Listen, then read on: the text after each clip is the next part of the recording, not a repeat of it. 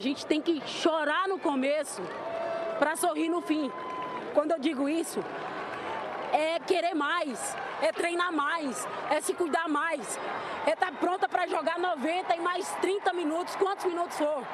É isso que eu peço para as meninas.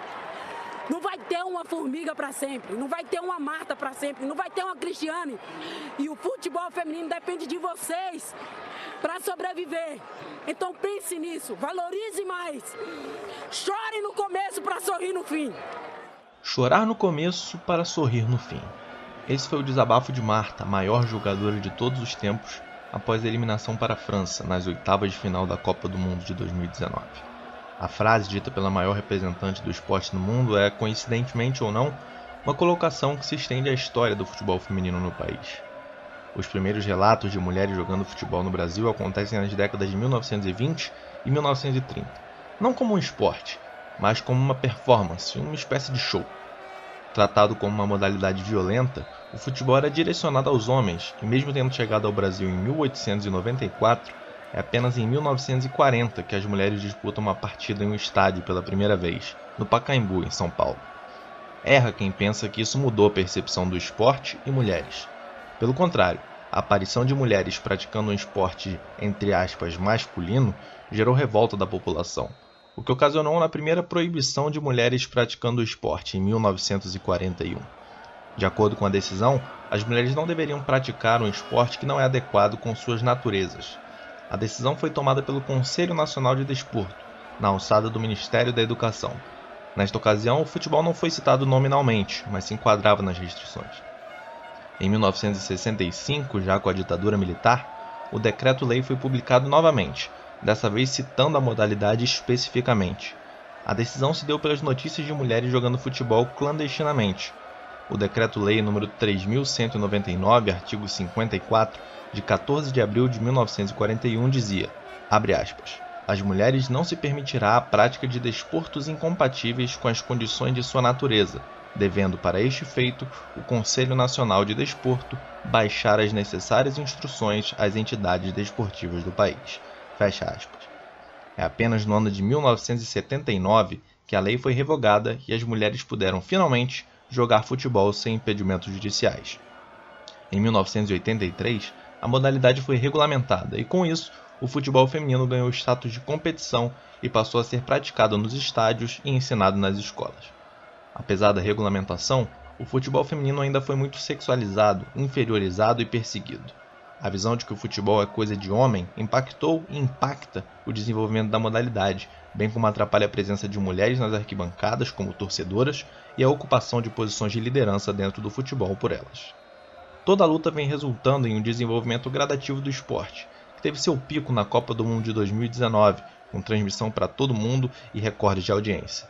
Ali, passou-se a enxergar perspectivas de um futuro melhor. Chorar no começo para sorrir no fim. Essa é a tônica da relação entre mulheres e o futebol. No episódio de hoje falaremos sobre futebol e a misoginia. Confere aí. Desde pequena, muito preconceito. Aqueles papo futebol não é pra mulher. Mas aprendi a dominar no peito, pôr no chão e responder com a bola no pé. Sempre com a molecada correndo na rua. É ligeira, monta o time e a panela é sua. Não quer brincar de boneca nem pintar na escola. Só quer saber de driblar, correr atrás de bola.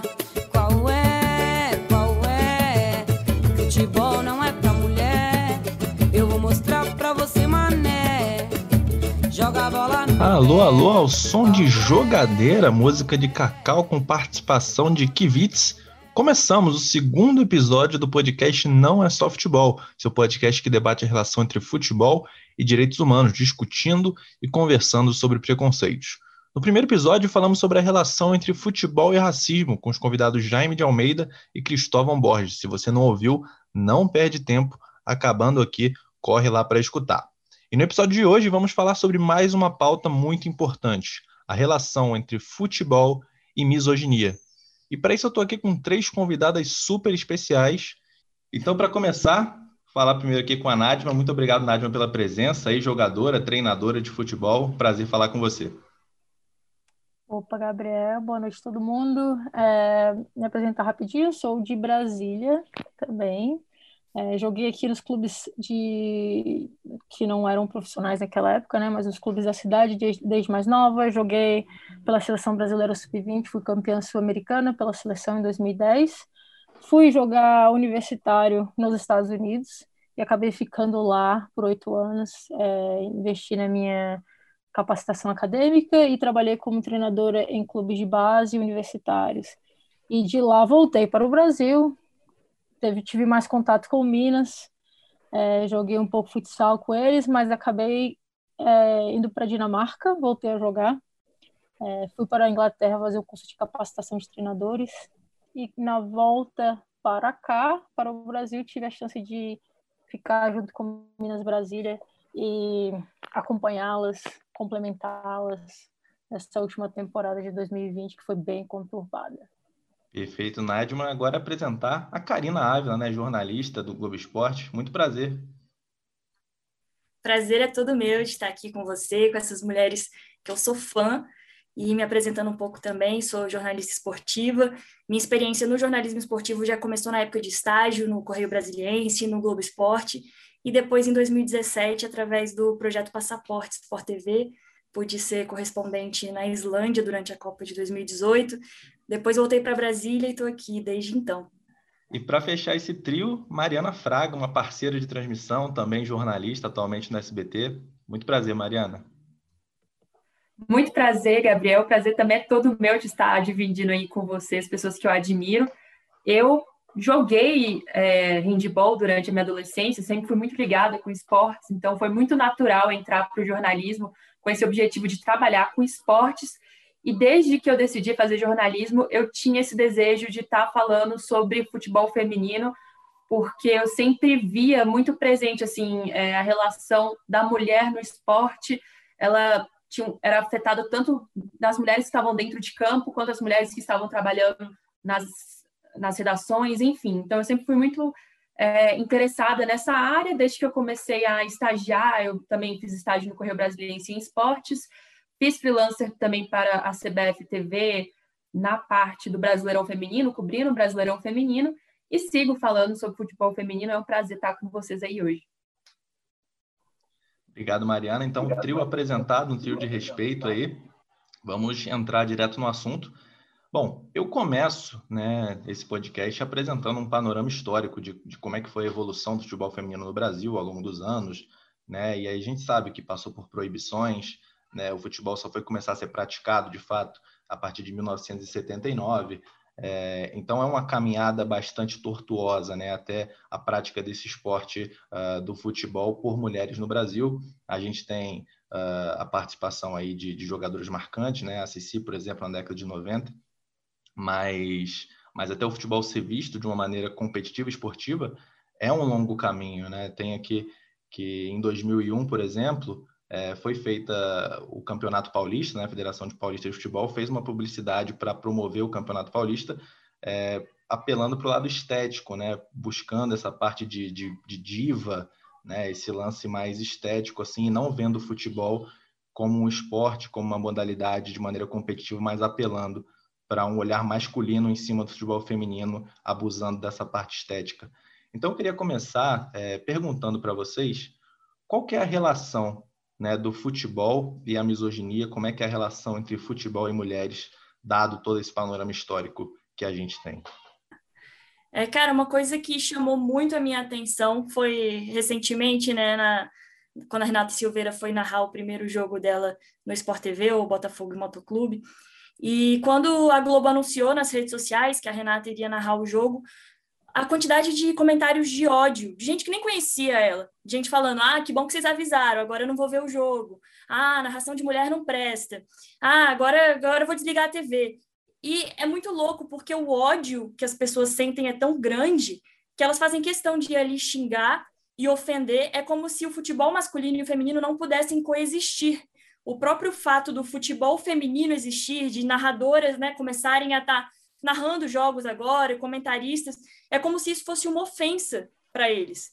Porque é muito fácil eu não gostar de alguma modalidade, por exemplo, eu não gosto de curling. Se alguém anunciar que vai ter algum, alguma partida de curling, eu vou ficar na minha, não vou falar nada. mas eles fazem questão até hoje de, de ofender mesmo. É uma ofensa para eles ter uma mulher ali naquele espaço que para eles só pode ser dos homens. Mas é, é, é coisa demais assim que a gente tem para falar.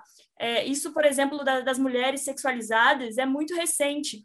Eu lembro que em 2016, quando eu era estagiária no Globo Esporte, ainda tinha a, a musa do candangão e a gente fazia matérias sobre as musas do candangão. Elas iam desfilar no Globo Esporte, a gente é, fazia um quiz com as musas, mas na verdade era para fazer ali um, um, mostrar quem que era a mais bonita e colocar a galera ali para opinar, para mostrar se a, a, mulher mais bonita era a musa do Formosa, a musa do Brasiliense, a musa do Gama. Então, isso é muito recente, tem cinco anos isso, eu era estagiária. Agora que as coisas estão começando a mudar.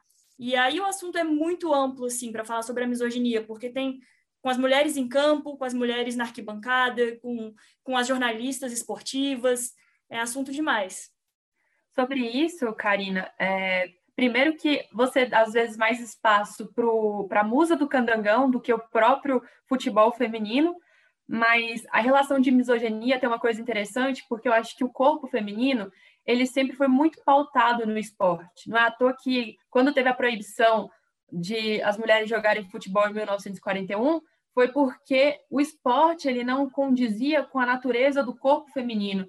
E se elas recebessem uma bolada, poderia prejudicar é, uma gestação. Então, o corpo das mulheres sempre foi muito pautado quando tinha uma relação com o esporte. Então, é, sempre foi difícil para as pessoas diferenciarem, né? Que não, aqui tem uma jogadora. E eu falo isso porque eu, eu lembro de quando eu comecei a pesquisar sobre isso, eu encontrei essa revista aqui, da Placar, mulheres de é, praticamente uma calcinha, assim. É, isso era é recente também, assim, acho que em 2000 mais ou menos. E assim, as mulheres totalmente sexualizadas, o esporte estava começando a se desenvolver, a gente estava começando a tentar vender o futebol feminino. E assim, o tratamento da imprensa em relação às mulheres era esse. Então, acho que tem um processo de desconstrução que, graças a Deus, hoje a gente tem mulheres para discutir isso, a gente tem lugar de fala para estar tá discutindo sobre isso. Então, assim, é um processo que nem você falou. Eu também, quando eu via a musa do Candangão, ficava extremamente incomodada de darem esse espaço para as musas, não para as jogadoras que deviam estar ocupando esse espaço. Mas ainda assim, eu acho que esse pensamento crítico, e só da gente estar aqui fazendo um podcast para falar sobre isso, já é uma abertura para ver uma mudança aí para frente. Sim. Essa coisa de, de misoginia é engraçada, né? Porque não, não consegue se nem explicar. É, é um total é, controle, total medo de perder o poder. Você não, você não consegue nem entender, não consegue explicar porquê que as pessoas agem dessa forma o futebol no Brasil ele é visto como era visto, né, como um esporte predominante masculino. Em outros países ele talvez seja um esporte neutro. E mesmo em outros países onde a seleção feminina tem muito mais sucesso que a masculina, ela ainda sofre preconceito. Então, todos os argumentos que já foram feitos para é, discriminar o futebol feminino não fazem sentido. É, eu sei que a gente comentou que aqui foi, aqui no Brasil ele foi proibido, mas vários dos países que hoje em dia investem é, muito mais no futebol feminino também foi proibido. Reino Unido foi proibido por quase 50 anos. A Alemanha foi proibida, a Espanha foi proibida, e todos com o mesmo argumento, que ia ferir o corpo da mulher, ia ferir a natureza da mulher, ia ferir até a alma da mulher, até o espírito da mulher podia ferir o esporte, e todos no, no argumento de, de controle. E essa esse negócio de tratar a mulher como objeto sexual dentro do esporte, é, muito da mídia era feita, né? Quase toda era feita dessa forma, é, que já está mudando. Hoje, hoje eu estava assistindo o jogo da Champions League é, e tinha uma mulher comentando e eu passei assim, assisti e eu pensei, é impressionante, eu não, não me impressiona mais, graças a Deus não me impressiona mais que uma mulher, porque cinco anos atrás, eu lembro até hoje, com a primeira vez que tinha uma mulher, eu tipo, meu Deus, cada palavra que ela ia falar, você estava observando, né, e, e o, o, comentário é sempre o mesmo, pô, teve uma árbitra no, no, no derby do Corinthians e Palmeiras, pô, mas ela é boa, pô, é claro que ela é boa, tipo, o que, que vocês esperavam? Ela tá lá, a mulher tem capacidade, na mesma casa de jornalista,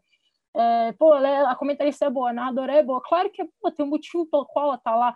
O que tem muito é gente ruim nesses lugares e ninguém fala nada. Né? Essa é a maior, a maior discriminação que, que eu sempre falo assim, para as pessoas, né?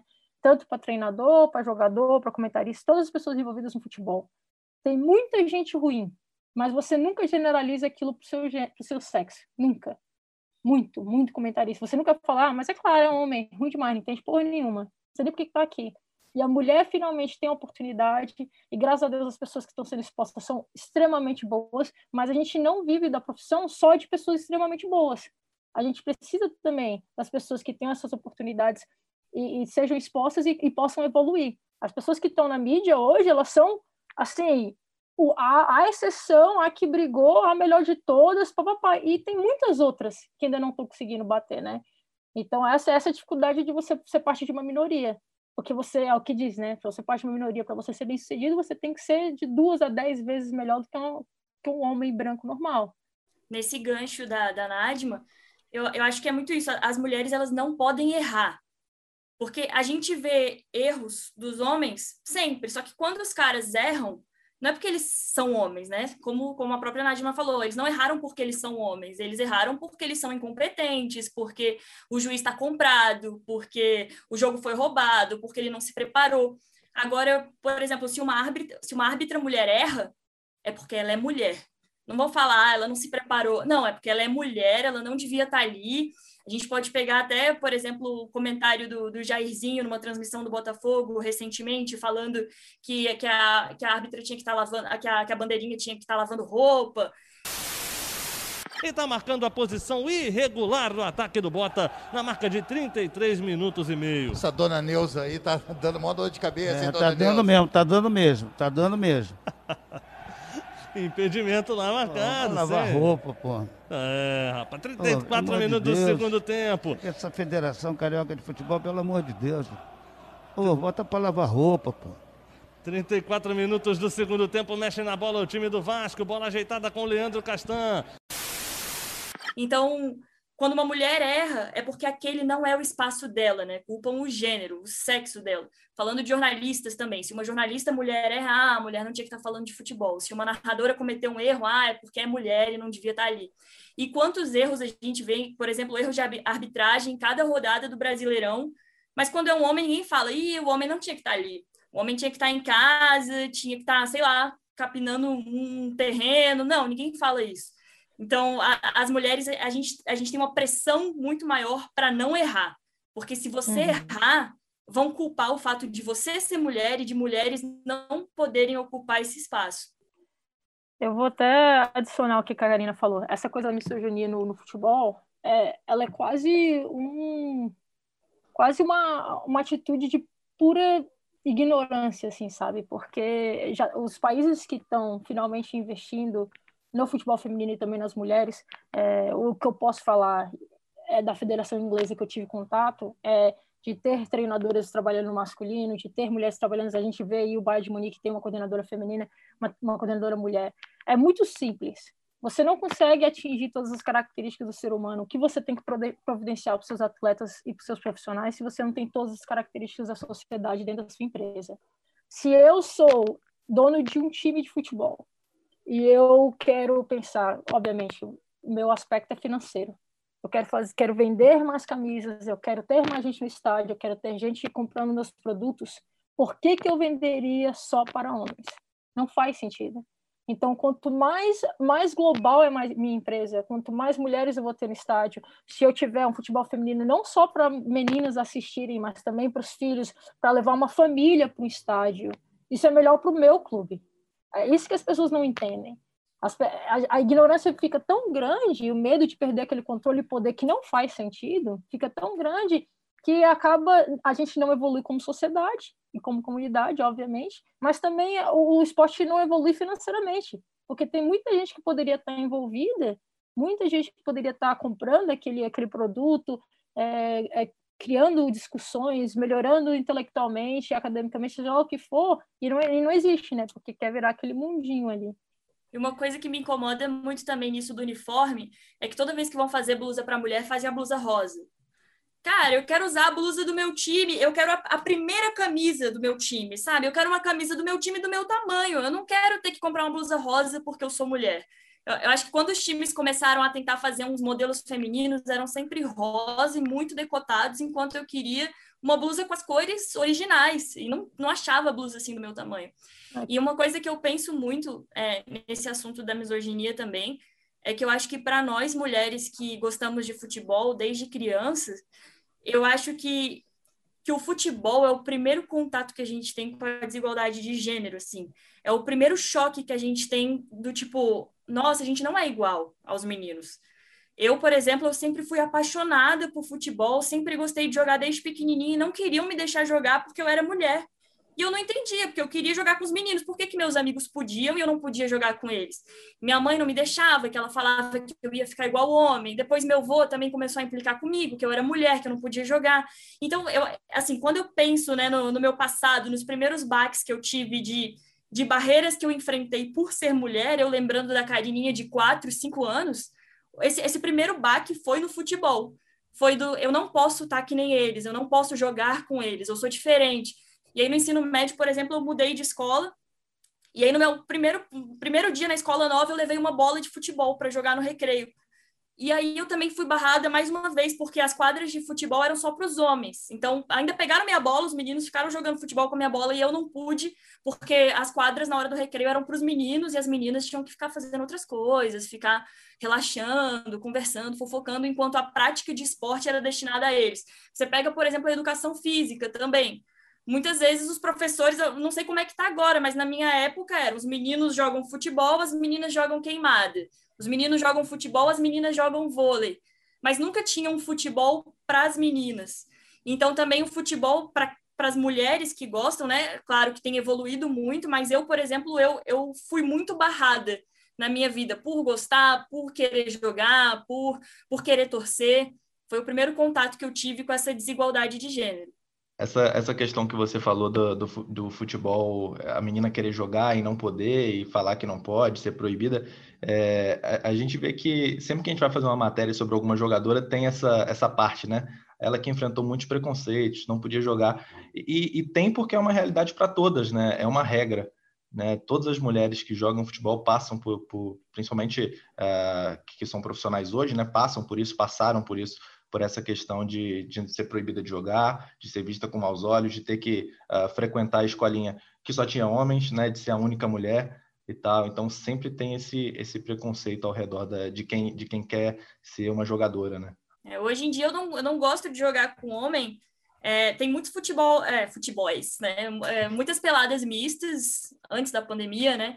E só que eu nunca gostava de ir porque eu sentia que eu era sempre tratada como café com leite. Tipo quando eu tinha 15 anos e botava meu priminho de 7 para jogar e eu pegava leve com meu priminho de 7. Quando eu jogo com homens, eu sinto que eles pegam leve como se eu fosse o meu priminho de 7, assim. É... Tô na cara do gol, mas não tocam a bola para mim porque acham que eu não vou conseguir fazer o gol, então preferem tocar para um cara que tá super marcado, mas porque ele é homem, não vão tocar para mim. Ninguém tenta me marcar, ninguém tenta tirar a bola, então eu, eu sou sempre vista como uma café com leite que tá ali para completar o time. Então eu nunca eu nunca me senti tratada como uma igual. Mas isso depois que eu cresci, porque quando eu era pequena não tinha isso. Quando eu estava na, na, sei lá, no Jardim 3, na primeira série, segunda série, não tinha essa diferença de gênero na cabeça das pessoas. É uma coisa que a gente vai criando. Os meninos não tinham isso na cabeça deles, do tipo, ah, ela não pode jogar. Eles me viam como uma coleguinha deles que podia estar ali também. Isso é algo que vai sendo muito construído também com o passar do tempo, que eles vão começando a ver, ah, não, isso é coisa de menina, isso é coisa de, de menino. Não, muito interessante isso. E a gente vê né, que existe esse preconceito, a gente vê que existe essa diferença que, que, que as pessoas fazem né, com relação ao futebol masculino e feminino, todo esse caminho tortuoso que a gente citou mais cedo. E, e aí eu já queria vir falar sobre o maior nome do futebol feminino que a gente tem né, no mundo, talvez, que é a Marta. Né? Eu, eu considero aí, e aí fiquem à vontade para me corrigir se eu estiver errado, mas eu acho que o impacto da Marta, a chegada da Marta uh, no futebol, ela, ela começa, a partir dela, a gente começa a ver uma mudança, a gente começa a ver uh, o futebol feminino mudando, tendo um olhar mais diferente, torcendo para o Brasil nas Olimpíadas, é, futebol feminino conseguiu uma medalha ali, eu tenho muita essa imagem na minha cabeça. Então, é claro que a Cici tem uma contribuição enorme, né? Ela é uma das pioneiras ali de ser uh, uma, uma, atleta, uma camisa 10 que representa a seleção brasileira, que é excelente no esporte. Mas eu acho que o impacto da Marta ali é, é fundamental. O que, que vocês acham? Ah, a Marta, eu, eu vou até. Eu não vou falar não concordar com você, mas eu vou concordar parcialmente. É, eu não sei a idade de todo mundo, mas eu, eu sou de 1990, né? Em, em, teoria, eu deveria ter visto a Marta começar a jogar e eu não lembro dela. Então, assim, a Marta, ela tá aqui faz muito tempo. Ela, ela faz muito tempo que ela joga e faz muito tempo que ela é muito boa e o Brasil não, não deu acesso às meninas jogando bola, o Brasil não deu esse acesso para a gente ver. Eu cresci assistindo o Ronaldinho jogando bola, assistindo o Rivaldo, assistindo o Kaká, assistindo... Esses eram meus ídolos, enquanto a Marta estava na Suécia sendo a melhor do mundo. A primeira vez que eu ouvi falar da Marta, ela já era a melhor do mundo. Isso não faz sentido, né? Não faz. Eu nem ouvia falar da Cici, eu não sabia quem era a Cici. Então, é, eu não acho que foi a chegada da Marta que fez a, a gente é, dar mais valor à nossa seleção, porque, obviamente, como você disse, antes dela também tiveram outras atletas de muito potencial que talvez se tivesse é, o desenvolvimento que a Marta teve, seriam tão grandes quanto ela. Não tirando que a Marta é muito boa, mas a Marta ela saiu muito cedo, foi para um país que, que super desenvolvido, um país que é, dava valor ao futebol feminino, um país que a preparou fisicamente, porque ela tinha a parte técnica já acima da média, muito melhor, mas que preparou de uma idade muito nova, com 18 anos ela saiu já é, no, no, no, maior competição física que você pode imaginar, seria lá Alemanha e Estados Unidos, né? Então, eu acho que demorou muito, demorou muito para o Brasil, é, e, e, até hoje, tanto que a gente tem a Mandinha no futsal, que é a melhor do mundo, e a gente não assiste a Mandinha jogando bola, ninguém vê o jogo, então, eu não sei, eu não acho que vai ser, eu, eu acho que a Marta e a Marta já jogou no Brasil, mesmo assim o futebol feminino não foi valorizado enquanto ela jogava no Santos. Ela estava aqui, os jogos não apareciam na televisão, ela jogou a Copa do Brasil. Eu acho que é muito mais o momento agora. O que, que aconteceu da Copa do Mundo de 2019 para agora? Se a Marta voltasse para o Brasil agora, seria completamente diferente de tudo que a gente viu. Eu acho que a gente foi muito atrasado nessa, nessa, nesse aspecto de valorizar a Marta. E a Marta e quase que é ruim, porque a gente está pegando a Marta no final da carreira dela. A Marta sendo mágica, maravilhosa, fazendo tudo, a gente não viu, a gente não assistiu. Você não conseguia assistir a Copa do Mundo da Marta fazendo todos aqueles truques na, na Globo. Você, os jogos eram, sei lá, três da manhã, você assistia no canal só Deus sabe qual, gravado, e aparecer na televisão dois minutos no, no, no, no esporte espetacular. Então a gente está falhando. Eu espero de verdade que quando ela decidir aposentar, o que eu sei que vai demorar ainda, porque ela tem muita fome pelo esporte, mas quando ela decidir que ela volte ao Brasil, porque é, o, o, valor que ela merece, o carinho que ela merece, toda a repercussão que ela merece, e também pela ver o Brasil sendo muito mais desenvolvido, muito mais profissional é, no esporte que ela tanto fortaleceu, que ela não teve, entendeu? Mas a, a Marta, para mim, ela foi um dos grandes exemplos de como representatividade importa, porque ela foi a primeira referência que eu tive de mulher no futebol. Porque, que nem a Nadima falou, eu cresci vendo só homem na televisão. Só homem jogar. Eu não podia jogar na escola porque era coisa de homem. Eu chegava em casa e ia ver jogo de futebol, só tinha homem jogando. E quando eu fui ficando maiorzinha, muita gente começou a me falar: ah, porque sabia que a melhor do mundo é brasileira, o nome dela é Marta. Tem uma mulher chamada Marta jogando, ela é muito boa, você vai ser boa que nem a Marta. Ela foi a primeira referência que eu tive de uma jogadora mulher que vivia do futebol, que jogava futebol e que tinha conseguido ser a melhor do mundo e que era brasileira. Então, isso para mim, na minha cabeça de criança que, sonhava em ser jogadora, mesmo sendo um sonho impossível, assim. Meu, meu time do coração, por exemplo, não tinha nem time feminino, só foi ter agora com a obrigatoriedade da, da Comembol. A obrigatoriedade da Comembol que a Karina se refere é a decisão de que desde 2019, 40 anos depois da liberação da prática do esporte por mulheres, todos os clubes da Série A do Campeonato Brasileiro são obrigados a terem uma equipe feminina adulta e uma de base, que disputem ao menos um campeonato oficial. A decisão coloca o futebol feminino em maior evidência e, ao mesmo tempo, desafia os clubes a tornarem a modalidade rentável. A medida segue o direcionamento da Comebol, que adota essa mesma regra para participantes da Copa Libertadores da América e Sul-Americana. Mas para minha cabecinha era de nossa, é possível. Se um dia eu quiser ser jogadora de futebol, é possível, porque tem uma brasileira que é jogadora de futebol. E a Marta foi essa primeira brasileira que me disseram que era jogadora. E realmente, como a Nadima falou, a gente não tinha acesso, não, não via na televisão. Internet, então, era muito mais complicado naquela época para acompanhar. É, mas mas a, a, a, realmente a Marta ela foi uma grande referência para mulheres da nossa geração que queriam ter uma referência feminina e a gente não tinha. E a Nadima falou que é, é de 90. Quando a Nadima nasceu, não tinha tido nem Copa do Mundo feminina ainda. Eu sou um pouquinho depois, eu sou de 92. Mas ainda estava começando a existir. Quando o Brasil masculino foi, por exemplo, tricampeão em 70, futebol feminino ainda era proibido no Brasil. A gente vê hoje, a Nadima vai poder falar muito melhor que eu sobre isso, mas a gente vê, a gente pega os times profissionais femininos, a maioria das jogadoras só foi entrar num, num gramado, num campo de grama mesmo, para treinar o futebol de campo, depois de grandes já. Enquanto os molequinhos estão no sub-7, sub-8. Eu fiz uma matéria recentemente com um menininho que já foi para o Flamengo, está no sub-9 jogando futebol de campo. O Messi, com 13 anos, foi para o Barcelona. Então, os meninos, desde muito cedo, já estão fazendo a base, enquanto a base está começando agora, né? A gente vê que o primeiro campeonato brasileiro sub-18 feminino foi em 2019. Tem, tem dois anos só. A gente não tinha campeonatos de base.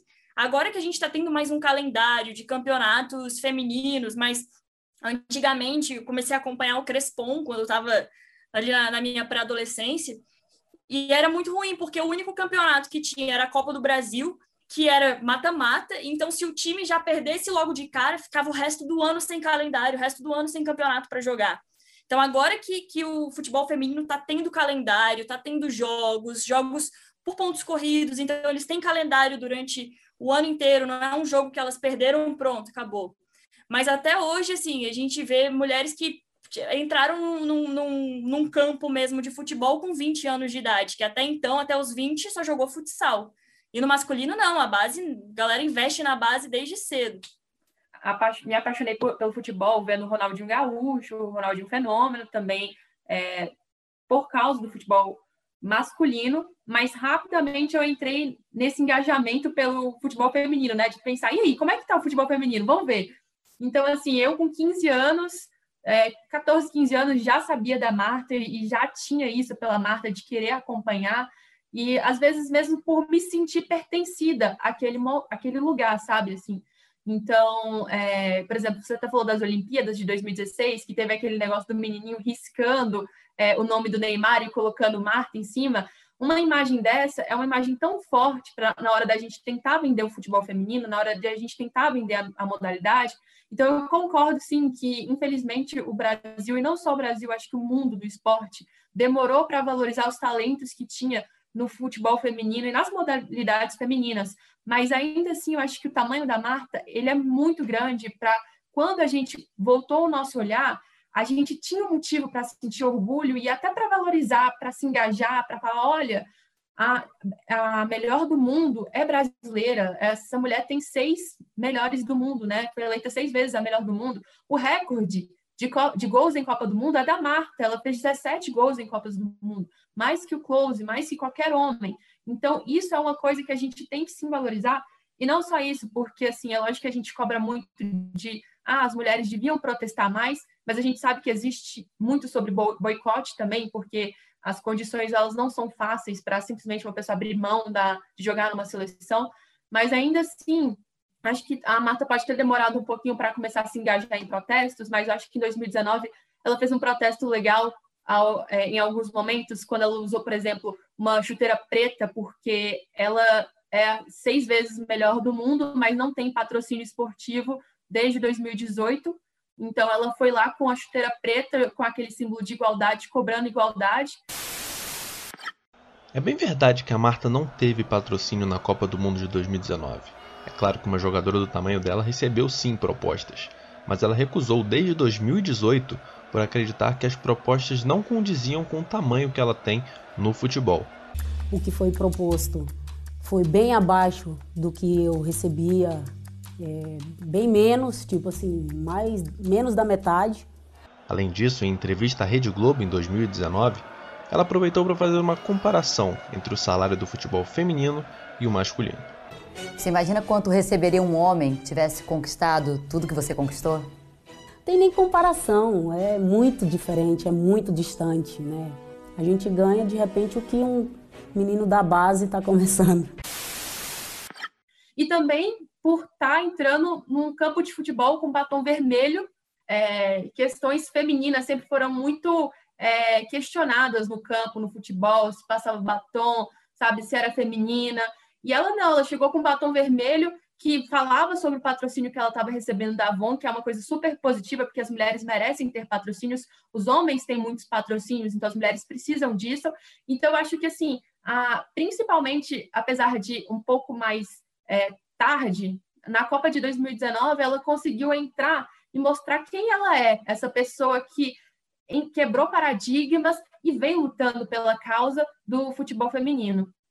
Agora saindo um pouco de dentro do campo de futebol, aliás, em um dos casos não, né? Mas falando um pouco de, de profissões que não são de jogadoras, mas que estão diretamente ligadas ao futebol. É, árbitras, jornalistas, narradoras, né? Como vocês já falaram. Como é que é a relação dessas profissões, assim, que tem essa relação com o futebol, mas que não são de fato jogadoras? É mais difícil para entrar no meio? Como é que é? é eu fiz aqui uma pesquisa é, com relação à participação feminina nas escalas de arbitragem, né?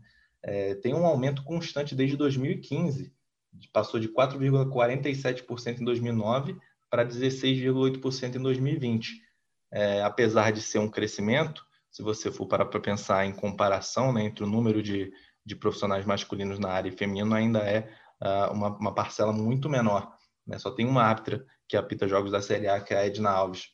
Então, queria saber de você, assim, como é que essa, essa, essa inserção das mulheres nesses meios esportivos que não são jogadoras, mas que estão diretamente ligados ao futebol, né? Além de ato narradora, comentarista, auxiliar, presidente, enfim, todos esses cargos.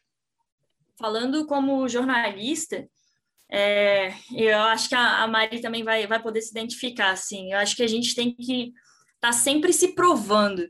A gente tem que estar tá sempre provando que a gente merece estar tá ali, que a gente tem que estar tá sempre provando que a gente entende de futebol, que a gente pode falar de futebol. É, antigamente tinha muito isso, né? A gente dizia que, que gostava de futebol e aí um cara falava, ah, então explica o que é impedimento. Como se o fato de você saber a regra do impedimento te credenciasse para dizer que você gosta de futebol. Mas eu nunca vi, por exemplo, um homem falar que gosta de futebol e alguém pedir para ele explicar o que é impedimento, porque por ele ser um homem, todo mundo já espera que ele goste. Então, como você também ampliou né, a, a, discussão para jornalistas, narradoras, comentaristas, eu sinto que um ponto muito forte é isso, de você estar tá sempre tendo que provar que você sabe sim. E quando você prova, parece que as pessoas ficam surpresas.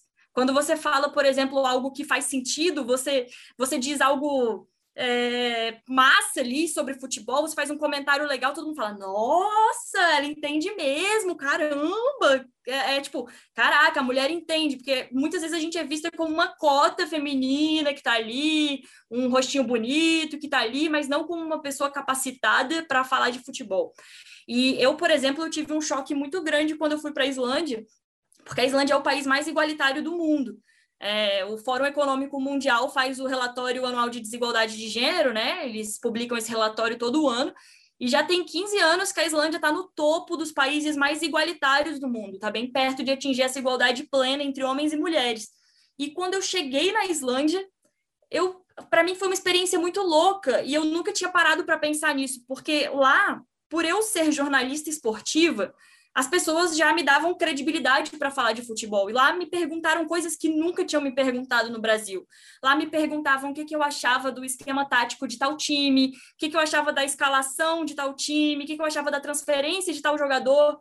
Aqui no Brasil nunca tinham me perguntado o que, que eu achava da compra de tal jogador. Aqui era sempre é, ah, é, você é mulher, gosta de futebol, então fala a escalação do Corinthians em 97.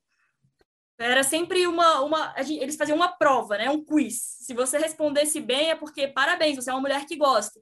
E lá na Islândia, não. Tanto que eu fui chamada para dar, por exemplo, entrevistas em alguns jornais para falar sobre a seleção brasileira como uma especialista mesmo, uma jornalista esportiva. Ah, o que, que você acha da convocação do Tite?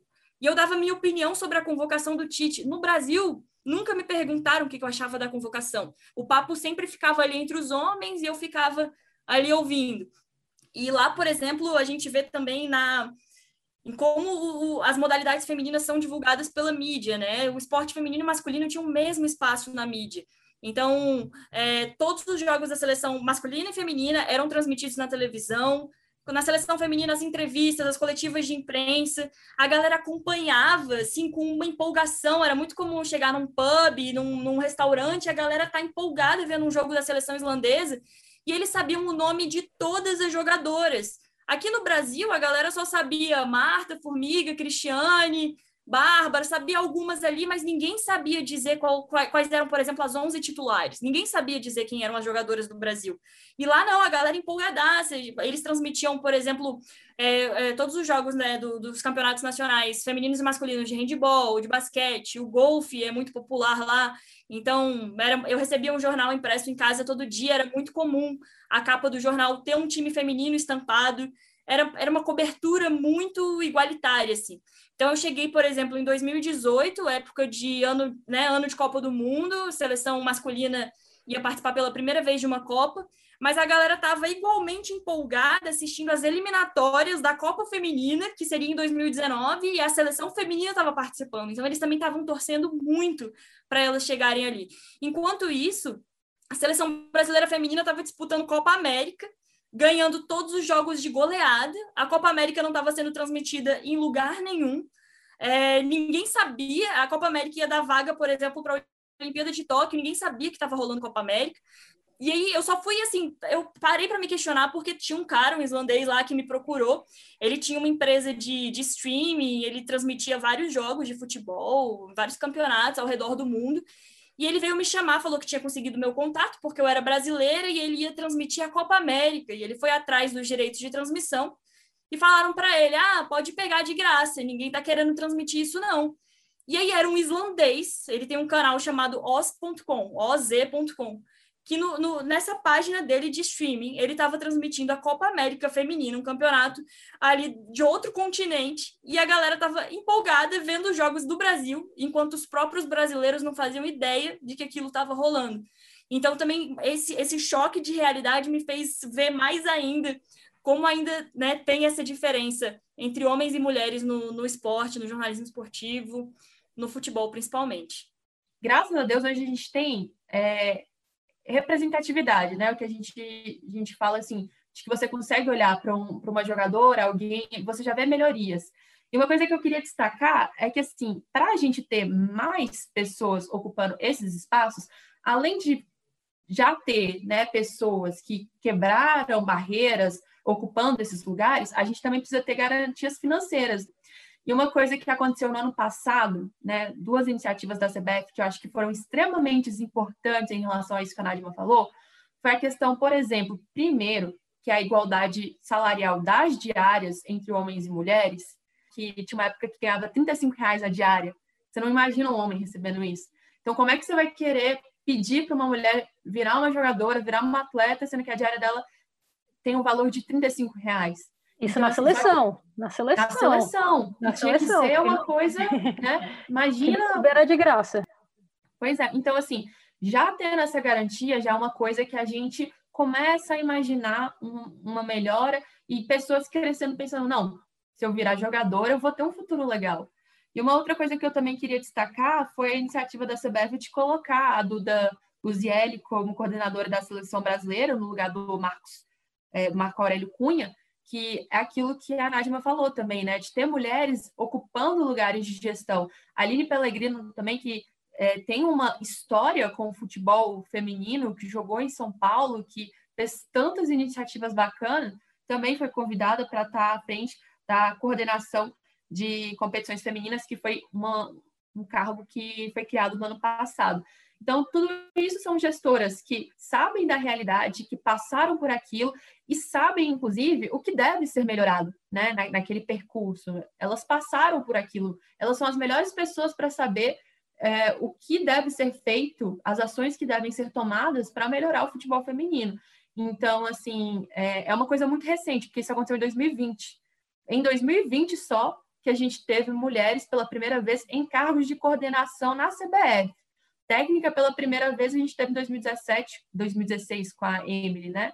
Mas a gente está conseguindo deixar isso mais frequente agora. É um caminho muito longo, mas eu acho que essas ações da gente começar pela gestão, mudando a gestão e aumentando as garantias financeiras de oportunidade, elas também são extremamente importantes para a gente ver mais mulheres ocupando esses lugares.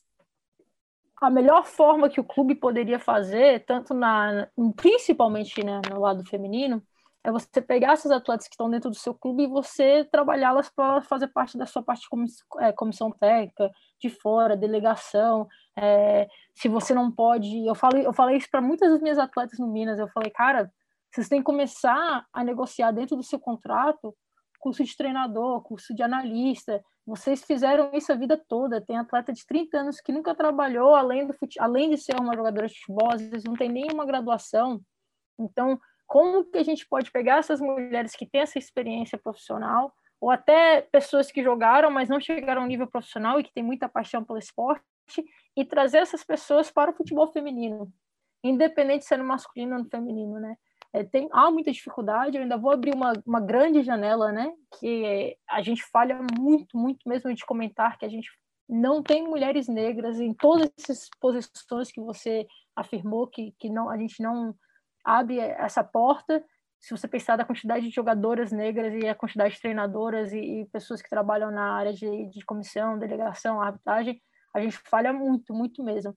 E eu comentei, é importante, é importante para a sociedade toda ver mulheres em posições de liderança, mulheres em posições de poder. Isso é muito importante para a sociedade. E a gente, infelizmente, eu acho que está melhorando, tá sim, ufa. a gente estava com medo que durante a pandemia ia piorar, mas eu acho que não piorou. É, a gente, na verdade, conseguiu parar e pensar e discutir sobre várias coisas que eram necessárias. E, e eu acho que está se melhorando. Finalmente, a CBF conseguiu fazer um, um plano financeiro né, para as mulheres se capacitarem, tem um, desconto nos custos de capacitação para as mulheres, eles são agora até, eu, eu vou especular aqui, mas eu acredito que eles têm obrigação de ter mulheres em todos os cursos, é, enquanto a gente, outras, outras federações já estavam discutindo se deveria ter uma porcentagem do tipo, toda mulher, todo curso deveria ter sei lá, 50% deveria ter mulher, se não o curso não acontece, 20% deveria ter mulher, o curso não acontece, a gente finalmente está começando assim, pô, a, a mulher jogadora ela não recebe a mesma coisa que, que o homem jogador, a mulher treinadora ela não recebe a mesma coisa que o, o homem treinador, e a mulher treinadora ela não tem nenhuma possibilidade de trabalhar na base, que nem, porque não temos time de base, né? Ah, começamos a ter, mas a gente não tem essa possibilidade de, de trabalhar no time de base e fazer qualquer tipo de é, ajuda, ajuda de custo financeiro para pegar esse dinheiro e gastar no custo de capacitação para então ser capacitado. E é, é, injusto você pensar que a gente deveria pagar a mesma coisa, quando não é, não são as mesmas oportunidades. Então eu fico muito feliz, eu estou fazendo agora o curso da CBFB e eu, eu, graças a Deus, eu entrei nessa turma de desconto, que fez muita diferença, que um dos meus maiores motivos de eu não entrar nesse curso de capacitação era financeiro, para mim ficou mais barato literalmente ir para a Inglaterra fazer o curso de capacita capacitação do que ficar aqui fazer o curso no Brasil. E, e, é essa a ideia. Se a gente quer ter mais mulheres, se a gente tem mais mulheres em posição de liderança, a gente não pode pensar que assim, ah, então, sei lá, é, primeiro, homem contrata homem, isso é uma coisa que as pessoas têm que entender. É muito mais fácil homem pela representação, você se vê no espelho, homem contrata homem, então a gente já tem que começar a mudar quem vai contratar quem, é, como que a gente vai fazer projetos de mentoria, tanto para as pessoas, ah, tanto a arbitragem, como treinadores, como qualquer coordenação, é, não tem como a gente ensinar as pessoas, e só porque você não tem experiência, o que é muito mais difícil para a mulher ter experiência, né, porque não tem oportunidade, não significa que essas mulheres não são capacitadas para estar lá. Essa é outra coisa também. As pessoas têm que entender. De currículo a currículo, o, o currículo do homem provavelmente vai ser melhor que o da mulher. Provavelmente mas isso não significa que é mais capacitado ou que tem, né, que pode potencializar. Isso que é outra coisa que também a gente poderia falar bastante. Vou adicionar só rapidinho com, a, com, com, uma citação do, dos artigos favoritos que eu li sobre esse negócio de diferença entre desigualdade de, de sexo e de gênero né, no esporte. A frase era assim: enquanto o treinador do sexo masculino tem que antes provar sua incompetência para então perder a aceitação, uma treinadora do sexo, sexo feminino precisa primeiro provar sua habilidade para receber o mesmo reconhecimento e respeito que os homens recebem desde o início. Isso é muito, muito claro. E sempre, tipo, em todas as situações, em todas as posições. E toda vez que eu leio isso, gente, eu preciso lembrar, lembrar. E aí vai ser assim, tipo, só o fato de você ser homem, você já ganha o direito de ser muitas coisas que você não precisa nem provar. E a gente tem que provar para você pelo menos abrir a porta e falar, não, tudo bem, eu sento aqui na mesa, você pode falar sobre isso. Falando agora, gente, saindo de dentro dos campos de futebol, indo para as arquibancadas, né? A mulher dentro dos estádios. É, uma pesquisa da Datafolha de 2020 mostrou que apenas 14% do público que frequenta os estádios do Campeonato Paulista é de mulheres, né? Se a gente expandir para o ambiente nacional, né, sair só do estado de São Paulo, não muda muita coisa, né? É visível que ainda é um, um, um local é, majoritariamente ocupado por homens. Eu queria ouvir de vocês, assim, quais são os obstáculos nessa, nessa mesma reportagem? Eles falam sobre, sobre a questão de segurança, não se sentir segura, é, medo né, de, de ser assediada, condição de banheiro, higienização e tudo mais. Então, eu queria saber de vocês, assim, por que, que, o, que o estádio de futebol, além de toda essa construção social e essas, essas coisas que eu citei, por que, o estádio de futebol ainda é um ambiente que, que repulsa mulheres, né? um ambiente que afasta mulheres? Por que, que não é um ambiente confortável para as mulheres estarem? É um ambiente muito machista, né, com esses caras, esses macho alfa, e que acha que aquilo não é um espaço para para feminilidade, aquilo não é um espaço para algo que performe fora daquela masculinidade tóxica, né, do, dos homens. Então, agora está ficando muito mais acolhedor, mas era muito difícil uma mulher ir sozinha, sem estar acompanhada de um outro homem, né? Sem estar ali protegida por um outro homem, sem ouvir comentários, sem ouvir, enfim, sem algum cara tentar agarrar. Eu mesma, como jornalista, é, já fui algumas vezes e já sofri situações de assédio, um jogo é, do Campeonato Brasileiro que teve aqui no Mané Garrincha, por exemplo, Flamengo e Havaí, eu estava gravando uma entrevista na arquibancada com uma torcedora do Havaí. Enquanto eu estava gravando a entrevista, um cara passou e me deu um beijo no pescoço. E na hora eu fiquei sem reação. Eu não sabia se eu interrompia a entrevista, porque a, a, a entrevistada estava falando, né? A torcedora estava falando. Não sabia se eu interrompia para ir atrás dele, tirar uma satisfação, mas eu também não sabia o que eu ia fazer. Eu não podia comprar briga ali. Então eu fiquei naquela situação desconfortável. Continuei a entrevista enquanto o cara foi embora. E ele me deu um beijo babado no pescoço. Teve uma vez que eu estava ao vivo também no, no programa Tá na Área, ia rolar um Flamengo e Vasco aqui no Mané Garrincha, estava sozinha na frente do estádio. E enquanto eu estava ao vivo, um cara chegou e me deu um beijo no, no ombro. Tanto que depois muita gente veio me perguntar: ah, você está bem? Esse cara fez alguma coisa com você? Porque ele ficou ali perto, abraçado, encostado. Até fora do Brasil, eu tenho alguns vídeos. Eu fui é, cobrir a torcida do Real Madrid na final da, da Liga dos Campeões, né, em 2018, era Real Madrid e Liverpool. O jogo estava sendo em Kiev, mas fui para Madrid cobrir a torcida lá. E eu tinha que gravar um boletim de um minuto na frente do estádio de Santiago Bernabéu e também completamente sozinha, né? Eu estava com a câmera, o tripé, fui para frente da câmera e toda vez que eu começava a falar, algum grupo de homens vinha me abraçar, cheirar meu cabelo, me, me dar beijo. Tem vários que estão me dando beijo na, na bochecha, eu tento sair assim. Então, eles veem uma mulher sozinha e eles acham que ela está ali para eles mexerem com ela, que ela está ali para o usufruto deles, né? Que o corpo delas está ali para eles. E isso é muito comum até hoje. Então, é, é um ambiente, sempre escutando também comentários. Nossa, pegar o, o direct do meu Instagram também, o tanto de coisa que a gente recebe, que a gente escuta. É, então, ainda é um ambiente muito hostil. Tem melhorado muito. Eu lembro quando eu era pequena, meu pai me levava para os jogos. Bezerrão nem estava reformado ainda. Meu pai me levava lá para o Gama para ver os jogos, me levava para o Cerejão. E eu era a única menininha, mas eu estava com meu pai ali. Então, tem muito para melhorar também. Eu acho, assim, que uma coisa que a gente tem que pensar é que o esporte, ele infelizmente também, ele não está à margem da sociedade, ele faz parte da sociedade. Então, o que acontece dentro do estádio é o que acontece, por exemplo, quando eu estou andando na rua, tá tarde, tem um homem, eu tenho um medo que pode acontecer. Então, é, a gente já viu muito relato de mulheres que foram de short curto, é lógico que é super razoável numa tarde quente, de quatro horas da tarde, né, fazendo um sol, você vai de short assistir um jogo. E muita gente assediando as mulheres por causa disso. Então, assim, infelizmente o que acontece dentro do estádio, aí é aquilo que a gente fala, né? Quando é, tem um homem no meio de várias mulheres, aquilo para ele é um paraíso. Agora, quando tem uma mulher no meio de vários homens, aquilo lá é um cenário assustador, de medo. Então, e quando a gente vai até o estádio, a maioria das pessoas que frequentam ainda são os homens. Então acaba que se torna um ambiente realmente assustador e preocupante. Mas assim, é, ainda bem que a gente está tendo cada vez também mais uma rede de apoio entre as mulheres.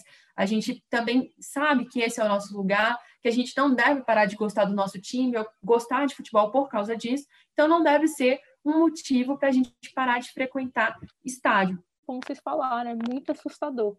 É, eu acho que, o, que isso porque eu moro em Brasília, o Mané Garrincha ainda é um lugar muito bom, assim, é bem família. Todo mundo fala que a torcida do, de Brasília não é nem torcida direito, né? A gente nem a gente vai, tudo é muito lindo, a gente curte, é muito mais um aspecto social do que a gente não tem rivalidade, ninguém é rival, é muito menos hostil do que seria nos outros lugares.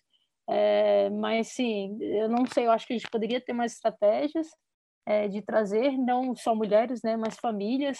É um, é um lugar ruim também para idosos, é um lugar ruim para crianças, e eu acho que tem que ter várias estratégias para ser mais inclusivo. Gente, muito obrigado pela participação de vocês. Foi incrível ter vocês como convidadas, poder falar mais um pouco né, dessa questão do futebol feminino, falar de toda essa questão uh, da relação entre futebol e misoginia, né, como isso acontece no país. Obrigado pela participação de cada uma. Mari, obrigado por mais essa parceria aí, foi ótimo. É um prazer para mim estar ao lado de mulheres que eu admiro e de um colega que eu também só tenho aprendizado de transmissão. É um prazer trabalhar com vocês, Cobá. Valeu, Mari Nadma. Prazerzaço. Obrigado pela participação. Muito obrigado, foi uma honra. É, eu acho que sempre que quiserem falar sobre futebol, futebol feminino, me chamem. Eu amo, vivo disso, é a missão da minha vida. É, fico muito feliz com o trabalho que você está fazendo.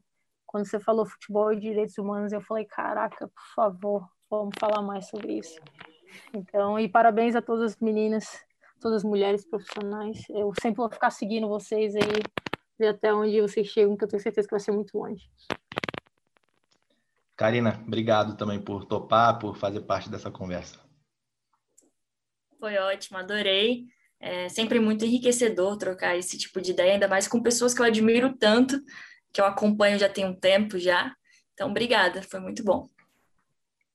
Então é isso, gente. Obrigado por terem acompanhado. Se você não viu o primeiro episódio, volte lá, relação entre futebol e racismo. Obrigado por ter acompanhado até aqui. Não perca os próximos episódios. O próximo já adianto para vocês, vai ser relação entre futebol e homofobia. E para fechar esse episódio, um discurso de ninguém mais, ninguém menos que Nadima Skeff no ano passado, falando sobre a coragem das mulheres, a coragem em ser jogadora no Brasil. Então é isso. Valeu, até a próxima.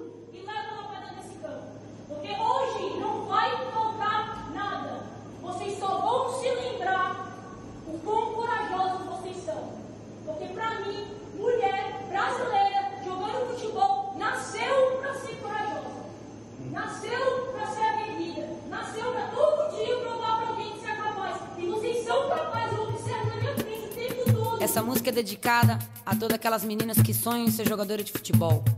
Jogadeira. Desde pequena, muito preconceito. Aqueles papos futebol não é pra mulher. Mas aprendi a dominar no peito, pôr no chão e responder com a bola no pé. Sempre com a molecada correndo na rua. É ligeira, monta o time e a panela é sua. Não quer brincar de boneca nem pintar na escola. Só quer saber de driblar, correr atrás de bola qual é futebol não é pra mulher. Eu vou mostrar pra